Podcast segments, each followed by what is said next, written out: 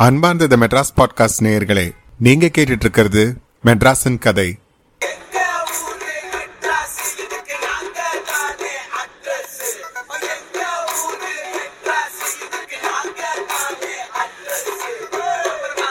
சொல்லிட்டு இருக்கிறேன்னா உங்கள் அசோக்.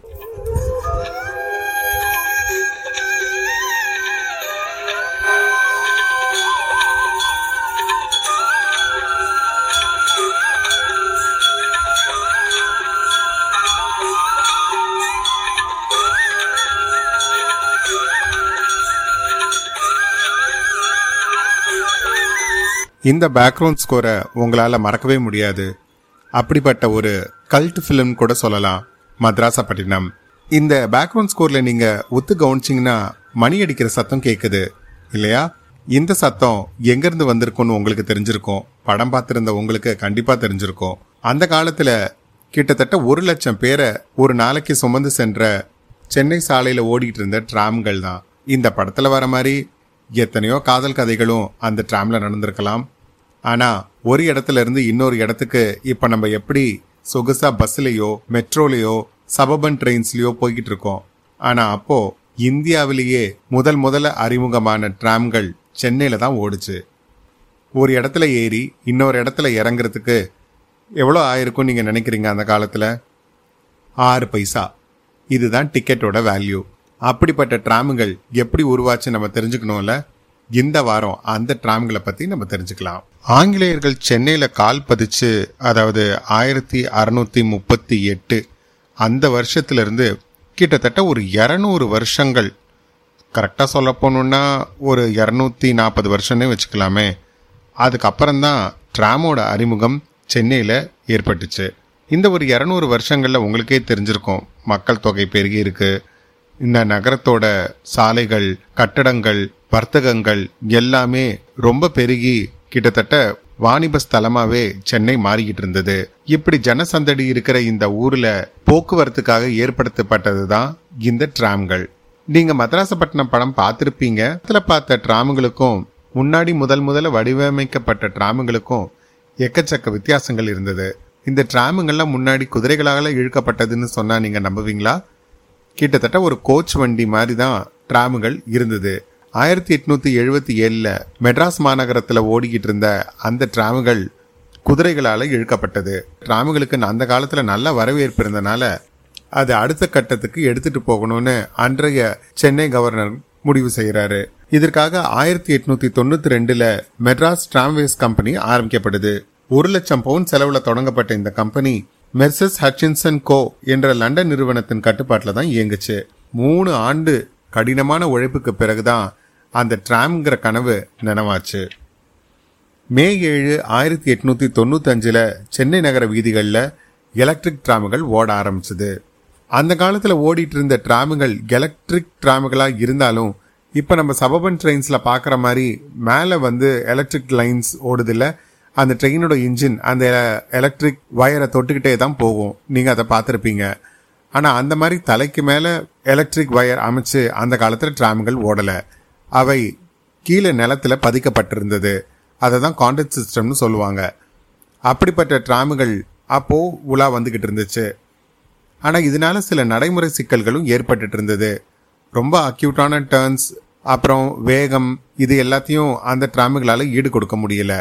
ஆனால் கிட்டத்தட்ட ஒரு லட்சம் பேரை டிராமுகள் சுமந்து சென்று கொண்டிருந்தது. டிராமுகளை பற்றி இன்னும் ஒரு சுவாரஸ்யமான விஷயங்கள் சொல்லணும்னா கிட்டத்தட்ட எழுபது ஆண்டுகள் மெட்ராஸோட போக்குவரத்து துறையில் டிராமுகள் கோலோச்சிட்டு இருந்தது. அந்த காலத்து பஸ்ஸுங்க கவர்மெண்டோடது கிடையாது. தனியார் மயமாக்கப்பட்டவை. அதனால் விலையும் அதிகம். அதுக்கு ஈடு கொடுக்கறதுக்காக தான் டிராமுகள் வந்தது. அதோட விலை நான் முன்னாடியே சொன்ன மாதிரி ஒரு மைலுக்கு ஆறு பைசா தான் வசூலிக்கப்பட்டது. அதில் மாதாந்திர கட்டணமும் உண்டு. அதுக்கு நீங்கள் ஆறு ரூபாய் கொடுத்தீங்கன்னா மாச பாஸ் வாங்கலாம். எந்த ரூட்ல வேணாலும் பயணிக்கலான்னா பத்து ரூபாய் வசூலிக்கப்பட்டு இருந்தது அந்த காலத்தில். ஆரம்பத்தில் வெறும் பதினஞ்சு கிலோமீட்டர் மட்டுமே பயணம் செய்துக்கிட்டு இருந்த டிராம் மூணு ஏக்கர் டெப்போவோட நாற்பத்தி அஞ்சு வண்டிகள் இருந்தது. ஆயிரத்தி தொள்ளாயிரத்தி அஞ்சில் அது இருபத்தோரு கிலோமீட்டராகவும் ஐம்பத்தி ஒரு ட்ராம்ப் வண்டிகளாக இருந்துச்சு. ஆயிரத்தி தொள்ளாயிரத்தி இருபத்தி நாலில் இந்த ட்ராம்ப் வண்டிகள் நாற்பத்தி ரெண்டு கிலோமீட்டரை சுற்றி தன்னுடைய பாதையை அமைச்சுக்கிட்டு இருந்தது. சென்னையோட வழித்தடங்களை எடுத்துக்கிட்டோம்னா இந்த டிராம் வண்டிகள் வண்ணாரப்பேட்டை புரசைவாக்கம் பாரிமுனை சென்ட்ரல் ரயில் நிலையம் மவுண்ட் ரோட் ராயப்பேட்டை மயிலாப்பூர் அப்படின்னு முக்கியமான பல இடங்களை இணைச்சிட்டு இருந்துச்சு. டிராம் வண்டிகளை பார்க்கும்போதே ரொம்ப சுவாரஸ்யமா இருக்கும். இப்போ கூட நீங்க யூடியூப்ல போய் ஓல்ட் மெட்ராஸ் அப்படின்னு நீங்க தேடினீங்கன்னா பல டிராம்களோட காட்சிகளை பார்க்க முடியும்.